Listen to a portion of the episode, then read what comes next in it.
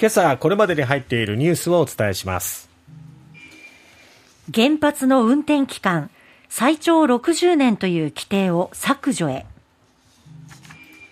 岸田総理国葬のルール化を検討すると表明。旧統一教会地方議員も接点を断絶。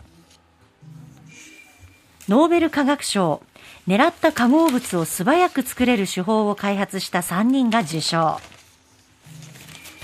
新型コロナ。4歳以下へのファイザー製3回目ワクチン接種を承認。また12歳以上対象の BA.5 対応ワクチンも特例承認。阿武町誤入金初公判。被告は無罪主張。さて、えー、まずは西日本新聞の一面にも出ていましたが原発についてですね、はい、原子力規制委員会の山中委員長は昨日の記者会見で原発の運転期間を原則40年最長60年とするルールが原子炉等規制法から削除される見通しを示しました。えー、電力の安定供給や脱炭素促進などに向けて原発を最大限活用する岸田政権の方針に沿う対応で60年を超える運転に道を開く政策転換と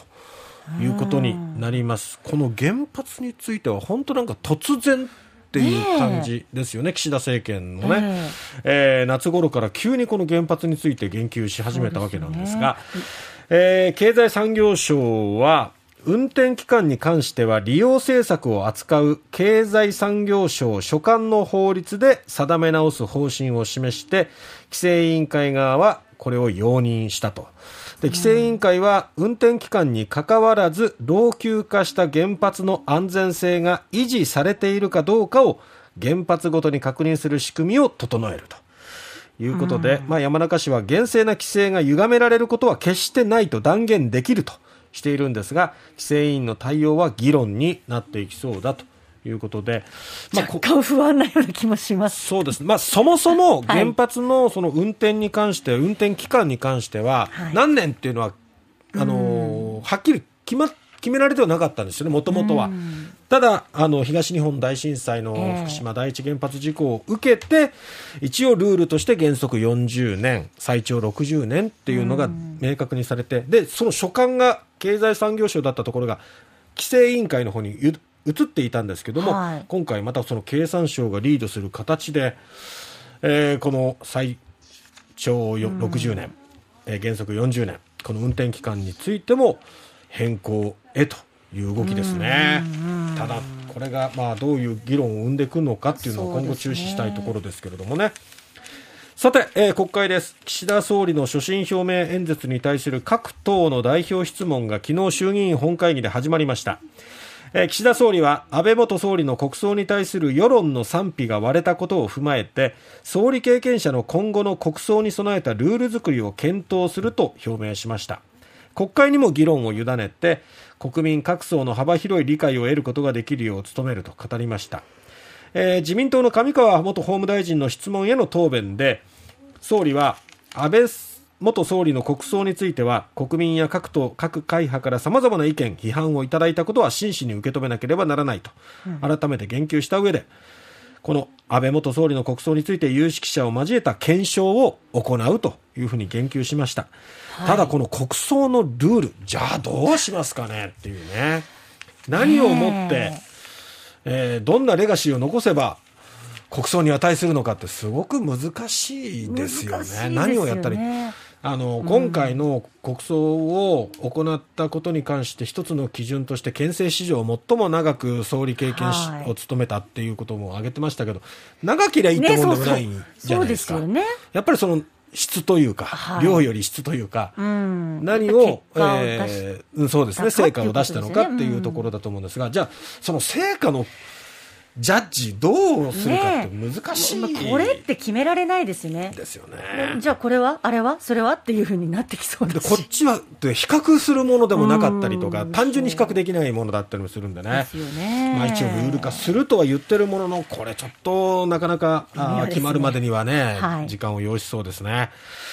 さて、スウェーデン王立科学アカデミーノーベル化学賞をアメリカスタンフォード大学のキャロリン・ベルトッツィ教授とデンマークコペンハーゲン大学のモーテン・メルダル教授、そしてアメリカスクリプス研究所のバリー・シャープレス教授に授与すると発表しました。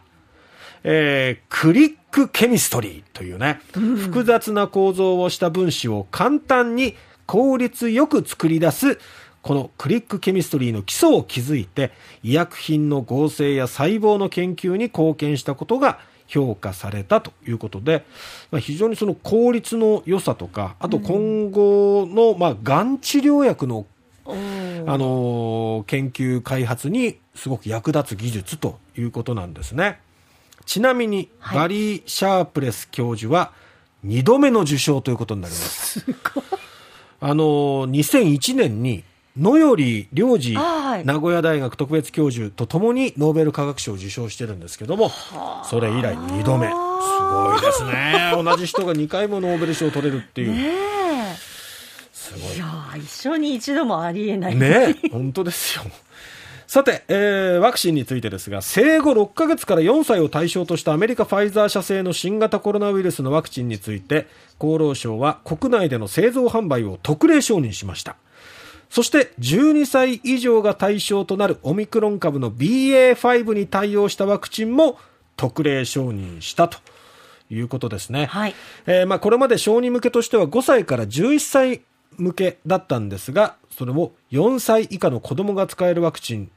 を特例承認ということで、これは初めてですね。1回あたりの有効成分量は5歳から11歳用のワクチンの3分の1以下、これを3回打つということで、す。でにアメリカではもう使われていまして、まあ、有効性も確認できた、まあ、特に3回接種することでの有効性が確認できたということで、特例承認ということになりましたが、ただ、じゃあ打とうっていうね、うねなかなか判断難しいところですけれども、まあ、かかりつけのお医者さんと相談するなどして、はい、特に基礎疾患を持っているね、うん、お子さんの場合は重症化を防ぐのと、副反応と天秤にかけてどっちが大事かっていうことを考えた上で判断することになりそうです。阿武町誤入金初公判でしたけども、被告は無罪を主張ということで、お母さんはね、涙ながらに訴えてましたね。ね